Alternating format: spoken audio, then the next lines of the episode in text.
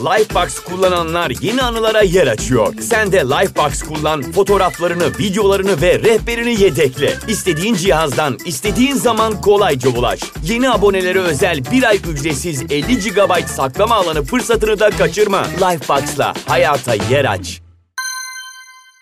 Hayat neye dikkat ettiğimiz midir gerçekten? Bu soru üzerine isterseniz birkaç saniye durup düşünelim. Düşündünüz mü? O halde belki fark etmişsinizdir. Ders çalışırken, bir proje üzerine hazırlanırken, yemek yaparken, sosyal medyada gezinirken ya da hayatta iyi olanı mı yoksa kötü olanı mı görmeyi seçeceğimize karar verirken aslında hep dikkatimizi kullanıyoruz.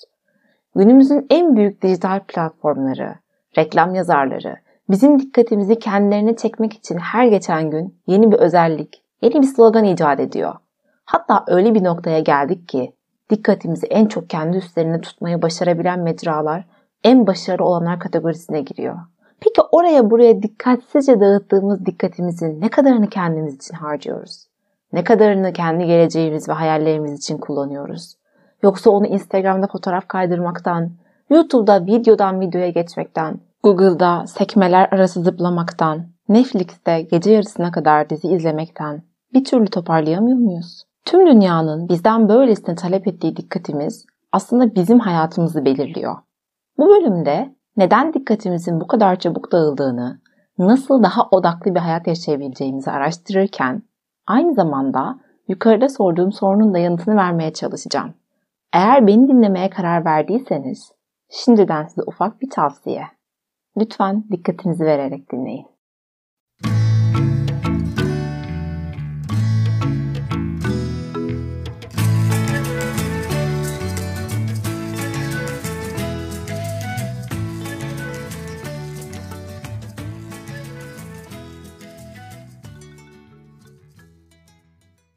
Merhaba, hepiniz hoş geldiniz. Bu bölümde dikkat üzerine konuşacağız. Öncelikli olarak insanlarda bulunan iki çeşit dikkat sistemini inceleyerek başlamak istiyorum. Bunlar aşağıdan yukarıya ve yukarıdan aşağı dikkat olarak adlandırılıyor. Aşağıdan yukarıya dikkat bir ortamdaki en parlak, çekici ya da farklı şeyi otomatik olarak algılamamızdır. Şimdi hayal edin tam bir ders çalışmaya, araba kullanmaya ya da buna benzer bir şey yapmaya çalışıyorsunuz. Fakat birden ani bir ses duydunuz. Mesela telefonunuza mesaj geldi ya da bir ışık parladı ve hop dikkatiniz hemen o yöne kaydı. Böyle şeyleri fark etmek bizim için çok kolaydır. Çünkü biz insanların algısı ortamdaki en farklı şeyi algılayacak şekilde evrilmiştir. Bunun sebebi ise çok eskilere, avcı toplayıcı olarak yaşayan ilk atalarımıza dayanıyor. Çünkü onlar her ani sese, dal çatırdamasına ya da ortamdaki herhangi bir değişime karşı çok dikkatli olmalıydı. Eğer dikkat etmezlerse her an bir yılanın ısırmasına kurban gidebilir ya da aslana yem olabilirlerdi. Bu onların hayatta kalması için gerçekten de elzemdi. Aşağıdan yukarıya dikkat bizim beyinlerimize kadim zamanlardan kalan bir miras aslında. Ve maalesef ki modern dünyada bizi çok zorlayıcı bir etkisi var. Çünkü bu çağ sosyal medya ve mesaj bildirimlerinin çağı. Gün boyu aralıksız olarak aldığımız her bildirimin açıp bakmasak da yalnızca sesiyle bile odağımızı bozucu etkiye sahip olmasının nedeni işte bu. Sahip olduğumuz ikinci dikkat sistemi olan yukarıdan aşağıya dikkat ise bir hedefi belirlemek ve ona ulaşmak için gereken adımları seçip dikkatlice takip etmek. Etraftaki dikkat dağıtıcılardan etkilenmeden tek bir hedefe doğru ilerlemek. Bir bina inşa etmek, tez yazmak, ameliyat yapmak için işte böyle bir dikkate ihtiyaç duyuyoruz. Dikkatin bu türü yüksek konsantrasyon istiyor ve yeni bir şeyler başarmak için tam da ihtiyaç duyduğumuz şey. Fakat aşağıdan yukarıya etkilere oldukça açık olduğumuz için bu tür bir dikkate uzun süreli sahip olamayız. Ve bir noktaya böylesi odaklı kalabilmek için gerçekten de çaba sarf etmemiz gerekir. Çevremizle etkileşime girdiğimiz zamanlarda yukarıdan aşağıya ve aşağıdan yukarıya dikkat tıpkı bir halat çekme oyunu gibi sıkı bir mücadeleye giriyorlar. Mücadeleyi kazanan taraf eylemlerimizi ve davranışlarımızı belirleyip şekillendiriyor. O halde kazanmasını istediğimiz tarafa yardımcı olup daha odaklı bir hayat yaşamamız mümkün müdür? Elbette mümkündür. Fakat maalesef ki çok kolay değil.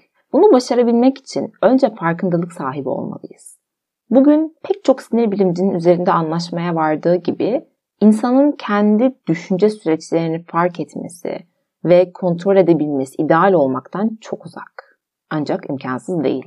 Çözüm önerilerine geçmeden önce teknoloji dünyasının bize sunduğu düşünsel süreçlerimizi sabote eden ve dikkatimizi dağıtan bir üçgenden bahsetmek istiyorum. Sabırsızlık, beklenti ve FOMO yani hayatı kaçırma korkusu üçgeni. Eğer FOMO'yu bilmeyenleriniz varsa FOMO'nun açılımı Fear of Missing Out demek. Yani e, hayatta geride kalmak, hayatı kaçırma gibi bir anlamı var. Günümüzde çoğu insan bu üçgenin içinde kaybolmuş durumda. Belki biz de onlardan biriyiz. Ben bunu Bermuda şeytan üçgeninde kaybolan gemilere benzetiyorum. Bir kez oraya girdik mi artık çıkışımız çok zor oluyor. Çünkü orası derin yetersizliklerin ve rahatsız edici duyguların beslendiği fakat bir şekilde de bizi bağımlı yaptığı bir yer. İlk olarak sabırsızız çünkü yaşadığımız çağda bilgi denen şey bir meta olmuş durumda. Doğru olsun, yanlış olsun sürekli üretiliyor ve teknoloji tarafından üzerimize tabiri caizse boca ediliyor. Sürekli bir şeyleri yakalama, geride kalmama ve günceli takip etme zorunluluğu içerisinde hissediyoruz. Aynı hayatlarımız gibi beynimiz de bir koşuşturmaca içinde. Bununla ilgili yapılan bir araştırmada 23 milyon çevrim içi video izleyicisinin verileri toplanmış ve çıkan verilere göre ortalama bir izleyicinin eğer videonun başlaması 2 saniyeden uzun sürerse kapatıp çıktığı görülmüş. Düşünebiliyor musunuz? Tahammülümüz yalnızca 2 saniye. Aynı şekilde bundan önce insanların açılması 4 saniyeden uzun süren siteleri de terk ettiği görülmüş. Fakat bunun da yapılan son araştırmalarda önce 2 saniyeye, sonra ise 400 milisaniyeye düştüğü gözlemleniyor. Yani sabrımız gittikçe azalıyor. Daha hızlı tüketmek, daha fazla şeye ulaşmak istiyoruz ve bu bizi otomatik olarak sonuç odaklı insanlara çeviriyor. Hayatta da her şey hemen olacakmış gibi bir yanılsamaya kapılıyoruz. Oysa hepimizin bildiği gibi gerçek hayatta işler bu kadar da hızlı ilerlemez. Bir sonuca ulaşmak için uzun süre dikkatli bir çaba içerisinde çalışmamız gerekli. Fakat bu gerçeği fark edince canımız hemen sıkılıyor ve yeniden kendimizi sosyal medya ile internetin kucağına atıyoruz. Çünkü orada her şey hızlı, hazır ve bizi bekler halde. İkincisi teknoloji dünyasının bizden bekledikleri. Bu beklentiler gereğince sürekli ulaşılır ve üretken olmamız gerekli. İş yerinden gelen e-postaları hemen cevaplamalı, arkadaşlarımıza, ailemiz için her an ulaşılabilir olmalıyız. Eskiden biri bizi arardı ve eğer evde yoksak ertesi gün yeniden arardı. Ona dönmediğimiz ya da telefonu açmadığımız için suçlu sayılmazdık. Şimdi WhatsApp mesajlarına geç yanıt vermek, günün her saati ulaşılabilir olmamak insanlar için kavga sebebi dahi olabiliyor. Yani ben burada eskiden ne kadar da güzeldi. Akıllı telefonlar yoktu. E-telefondan konuşurduk. Dikkatimiz de hep yüksek seviyedeydi gibi bir şey demiyorum. Fakat gerçek olan bir şey varsa o da bu hızlılaşan iletişimin bizim dikkatimizin üzerinde ciddi bir negatif etkisinin olması. Şahsen ben sürekli ulaşılabilir olmaktan yorgunluk duyan bir insanım. İşlerimin, derslerimin ya da okuduğum kitabın arasında birisine yanıt yazmak, çalan telefonu açmak istemiyorum. Gün boyu sürekli bir mesajlaşma halinde olmak ise benim için iletişim kurmanın hem samimiyetsiz hem de baştan sağma bir yöntemi.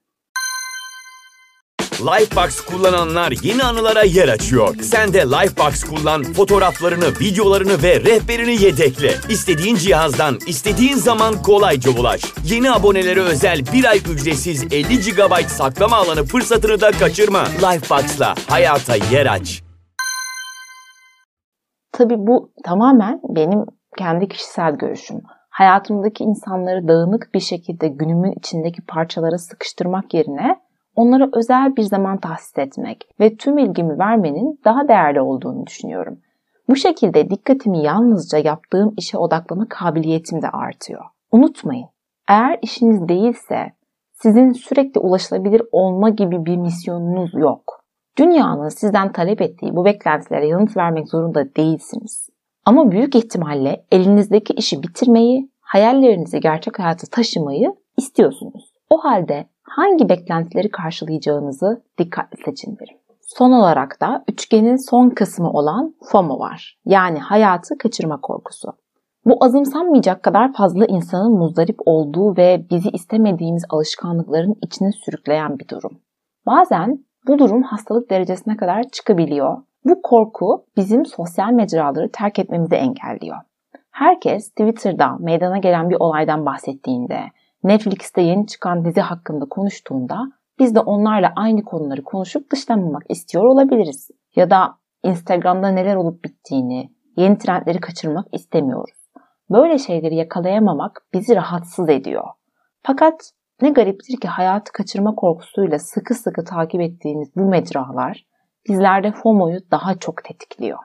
Çünkü insanların en iyi hallerine ve durmadan seyahat eden o ışıltılı hayatlarına tanık olmak gittikçe hayatta geri kalmışlık hissimizi daha da güçlendirici bir etkiye sahip.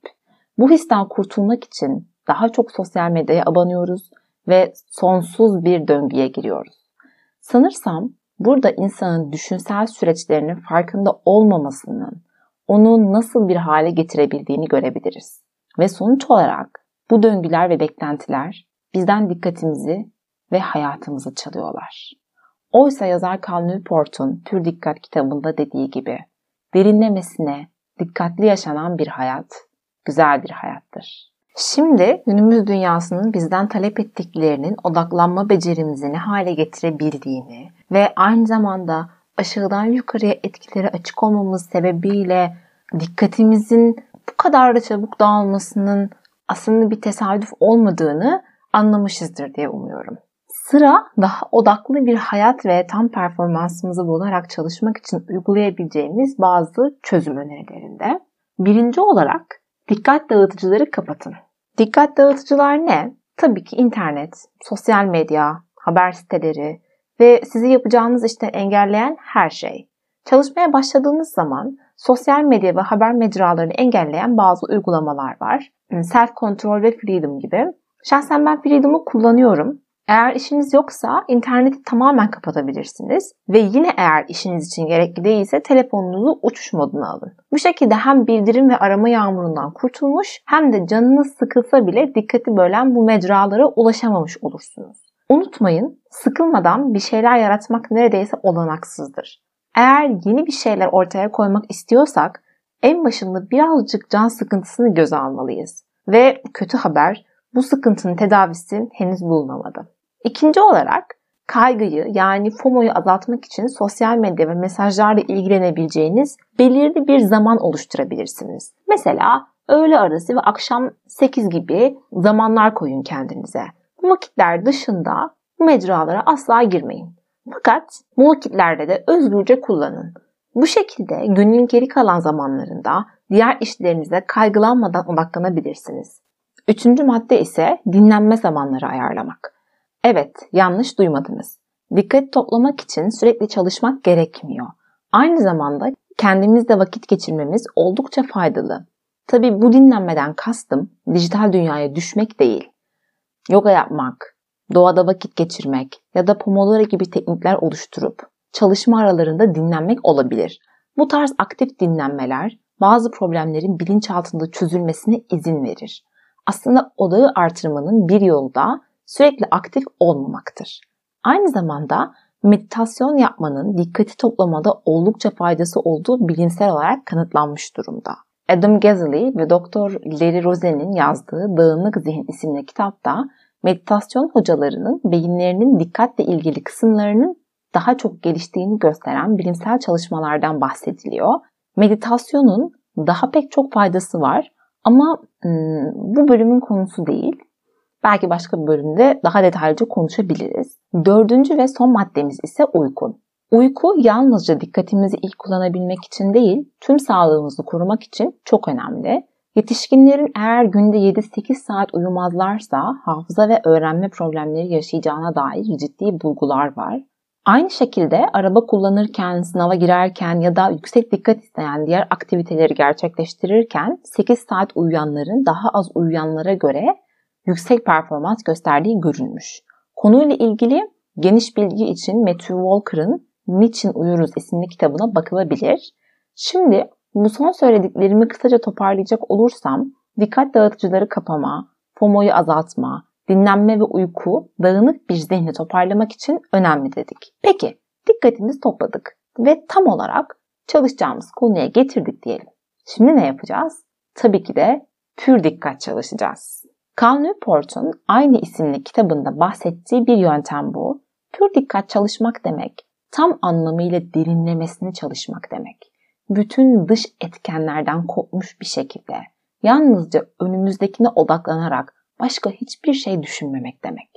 Böylesine bir çalışmayla yapacağımız işleri daha kısa zamanda yapabilir ve kendi performansımızın en üst seviyesini görebiliriz. Aslında pek çok ünlü yazar, sanatçı ve bilim insanı bu yöntemi kullanmış ve hala da kullanıyorlar. Mesela Mark Twain, Tom Sawyer'in maceralarını New York'ta bir çiftlikteki barakada yazmış.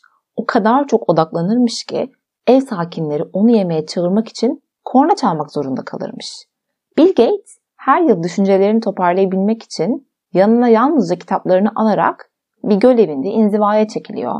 Aynı şekilde Carl Jung da o ünlü psikolojik kuramlarını oluştururken elektriğin bile olmadığı bir dağ evinde çalışırmış.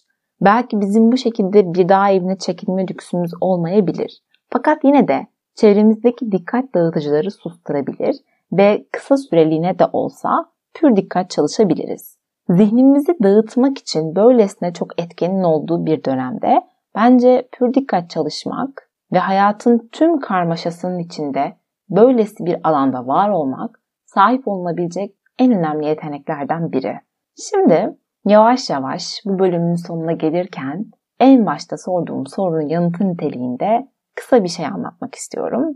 Yazar Winfred Gallagher, Rapt isimli kitabında kendisine kanser teşhisi konulduğundan bahsediyor. Ve şöyle diyor. Bu hastalık bütün dikkatimi kendi üzerinde toplamak istiyordu. Fakat ben tam aksine dikkatimi elimden geldiğince hayatıma yöneltmeliydim. Yazar kendisine teşhisin konduğu gün bir karar verir. Artık hayatımda kanserle ilgili şeylere değil, arkadaşlarımla geçirdiğim vakitlere, belki içtiğim çaya, sahip olduğum güzelliklere dikkat edeceğim der. Ve o süreç boyunca aslında hayatının en mutlu zamanlarını geçirdiğini fark eder. Yalnızca odağını değiştirerek kanser gibi zorlu bir süreçte mutlu olmayı başarabilir. Hayat gerçekten de dikkat etmeyi seçtiğimiz şeylerin toplamı. Başarılarımız ve mutluluklarımız onun içinde gizli. Yapmamız gereken tek şey seçim yapmak. Genel Sesler Podcast'inin 3. bölümünün sonuna geldik. Eğer bana ulaşmak isterseniz ya da bir şey sormak, bölümler hakkında yorumlarınızı bildirmek isterseniz mail atabilirsiniz. Bugünlük bu kadar. Bir dahaki bölümde görüşmek üzere. Hoşçakalın.